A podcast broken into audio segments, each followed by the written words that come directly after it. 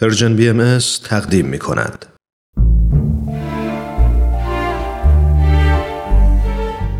آفتاب بینش. شنوندگان عزیز رادیو پیام دوست با درود. من رامان شکیب به همراه همکارانم در برنامه آفتاب بینش. این هفته هم با شما همراه هستیم تا با یک کتاب دیگه آشنا بشیم.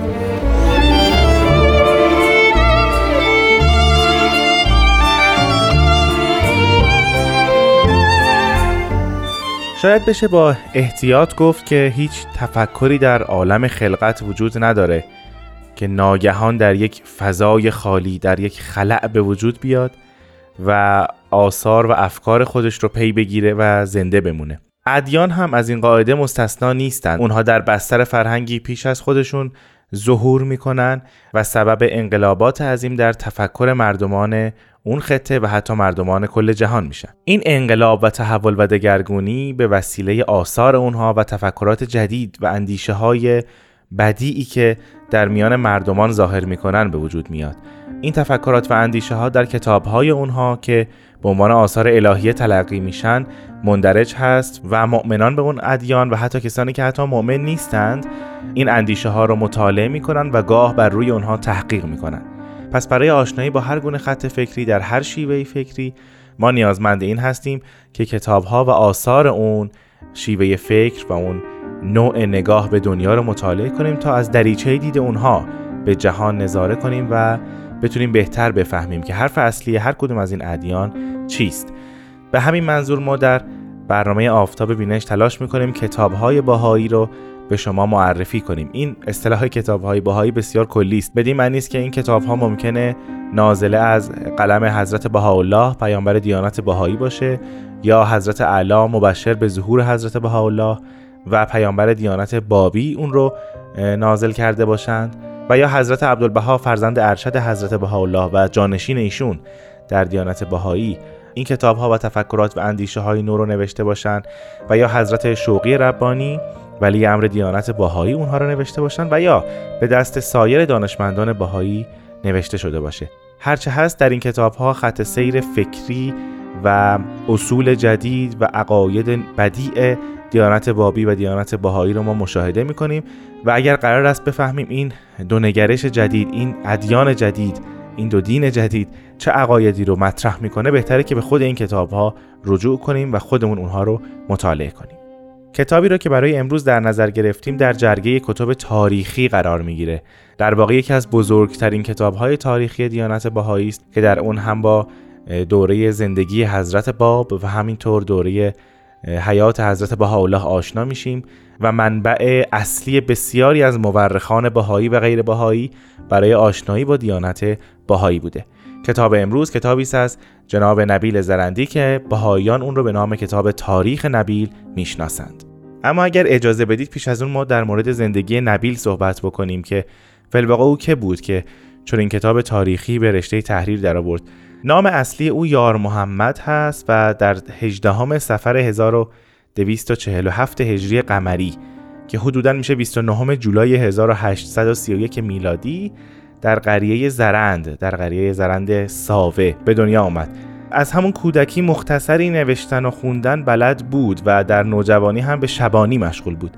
در 17 سالگی از طریق دو تا از مبلغین آین بابی به نامهای جناب سید حسین محجور زوارعی و جناب سید اسماعیل زوارعی با دیانت بابی آشنا میشه و در حول و سال 1847 میلادی به دیانت حضرت باب ایمان میاره. نبیل حتی پس از شهادت حضرت باب و در ایامی که هنوز حضرت بهاءالله اظهار امر یا به اسد نفرموده بودند باز هم به تبلیغ دیانت جدید و هدایت نفوس مشغول بود و در همون زمان بود که به عظمت مقام حضرت بهاءالله ایمان پیدا کرد و درست از سال 1270 هجری قمری. یعنی 1853 میلادی تا سال 1310 هجری قمری یعنی 1892 میلادی که تاریخ صعود نبیل هست در خدمت حضرت بهاءالله بود و خدمات بسیار زیادی انجام داد. حضرت بهاءالله ایشون رو بسیار دوست داشتند و لقب نبیل اعظم رو به ایشون عنایت کردند. از حوالی سالهای 1305 هجری قمری یعنی 1887 تا 1888 میلادی نگارش تاریخ خودش رو آغاز کرد و بعد از حدود یک سال و نیم اون رو به پایان برد. علاوه بر این کتاب تاریخ یعنی تاریخ نبیل ما آثار دیگه هم از نبیل زرندی داریم که شامل مجموعی از رباعیات هست چند تا مصنوی هست غزل و قطعه و برخی حالا مکاتب دیگری از اوست و همون گونه که حضرت عبدالبها ذکر کردن قصیده به نام بها بها داره که بسیار قصیده زیبایی است و از شما دعوت می‌کنم که این قصیده رو حتما مطالعه بفرمایید. بازگردیم به تاریخ. گفتیم که از سال 1305 هجری قمری یا 1888 یا 1887 میلادی نگارش تاریخ خودش را آغاز کرد یک سال و نیم بعد اون رو به پایان رسوند. در ابتدا با تورقی مختصر در کتاب تاریخ نبیل متوجه میشیم که شروع تاریخ او از پیش از اظهار امر یا به اسط حضرت باب آغاز میشه. به نظر می‌رسه که وقایع سالهای هلوهوش 1307 هجری قمری یا 1890 میلادی تا صعود حضرت بهاءالله رو بعدا نوشته باشه. جالب اینه که بخشهایی از این کتاب به تایید حضرت بهاءالله رسیده به این گونه که یکی از خادمین به نام میرزا آقا جان اونها رو در حضور حضرت بهاءالله قرائت می‌کرده و حضرت بهاءالله اونها رو تایید میفرمودن. همینطور بخشهای دیگری از این کتاب هم به تایید حضرت عبدالبها فرزند ارشد حضرت بهاءالله و جانشین ایشون هم رسیده. اما چرا کتاب تاریخ نبیل رو کتابی بسیار مهم می‌دونیم؟ به دلیل اینکه در وهله اول نبیل در بسیاری از وقایعی که در تاریخ خودش ذکر می‌کنه حضور داشته. یعنی شاهد اون وقایع بوده. همینطور از بیانات شفاهی حضرت بهاءالله استفاده کرده همینطور از آثار کتبیشون. همینطور از آثار کتبی حضرت باب استفاده کرده. همینطور به دنبال منابع دیگری هم گشته مانند گزارش های بعضی از باهایان یا بابی ها در دوره خود نبیل که به نوعی نبیل با اونها مصاحبه کرده از اونها پرسیده حقیقت وقایع رو و این خیلی وقایع کتاب تاریخ نبیل رو دست اول جلوه میده.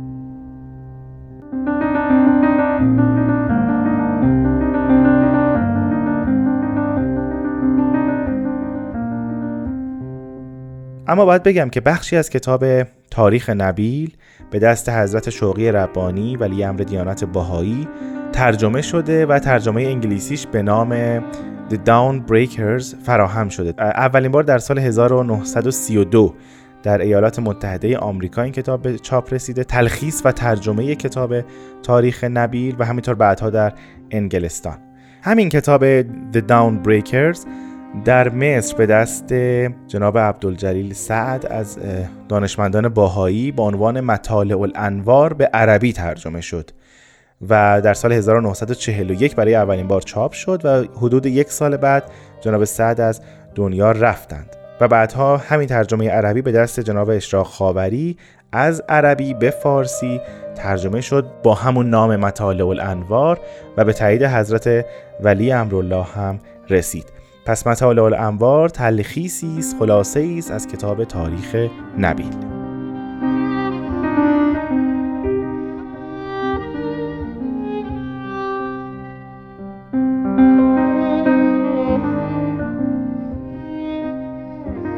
از نکات بسیار مهمی که کتاب تاریخ نبیل رو باز هم برای مورخان چه باهایی چه غیر باهایی مهم جلوه میده این است که خود نبیل در وقوع حساس ترین حوادث دیانت جدید شاهد وقایع بوده و از زبان خودش در اونها رو نه از زبان افرادی دیگر. درسته که در بخش هایی از این کتاب از خاطرات دیگران استفاده شده ولی قسمت های عظیمی از این کتاب مستقیما مشاهدات خود جناب نبیل زرندی است. همینطور نکته بسیار جالبی است در تاریخ نگاری که در اون زمان نبیل زرندی رعایتش کرده. اصطلاحا کتاب تاریخ نبیل رو به صورت به ترتیب زمان وقوع یا کرونولوژیکال اوردر تنظیم کرده. به این معنی که قبل و بعد هر واقعه رو در نظر گرفته و بر اساس سلسله تاریخی و سیری که تاریخ به ما نشون میده اتفاقات نوشته شده و نبیل رعایت کرده که کدوم اتفاق قبل بوده و کدوم اتفاق بعد. اینجوری به ما خیلی کمک می‌کنه که ما حوادث بزرگ دیانت باهایی رو مورد بررسی دقیق تری قرار بدیم همینطور روایت نبیل از تاریخ دیانت بابی و دیانت باهایی به گونه است که بسیار کاملتر و با جزئیات بیشتری است مثلا وقایع حساسی مانند اظهار امر یا بعثت حضرت باب در شیراز یا اظهار امر یا بعثت حضرت بهاءالله در باغ رزوان به گونه ای در این تاریخ در تاریخ نبیل ذکر شده که در هیچ کدوم از کتب تاریخی دیگه ما اون رو اینجوری مشاهده نمی کنیم. خب شنوندگان عزیز به پایان برنامه امروز رسیدیم. توضیحات در مورد کتاب تاریخ نبیل متاسفانه ناتمام موند. ما در هفته آینده راجع به تاریخ نبیل بیشتر صحبت می‌کنیم. همینطور قسمتی از اون رو با هم خواهیم خوند. از شما بسیار سپاسگزارم که در این هفته با من رامان شکیب در برنامه آفتاب بینش همراه بودید. تا هفته آینده و ادامه توضیحات در مورد کتاب تاریخ نبیل خدا نگهدار.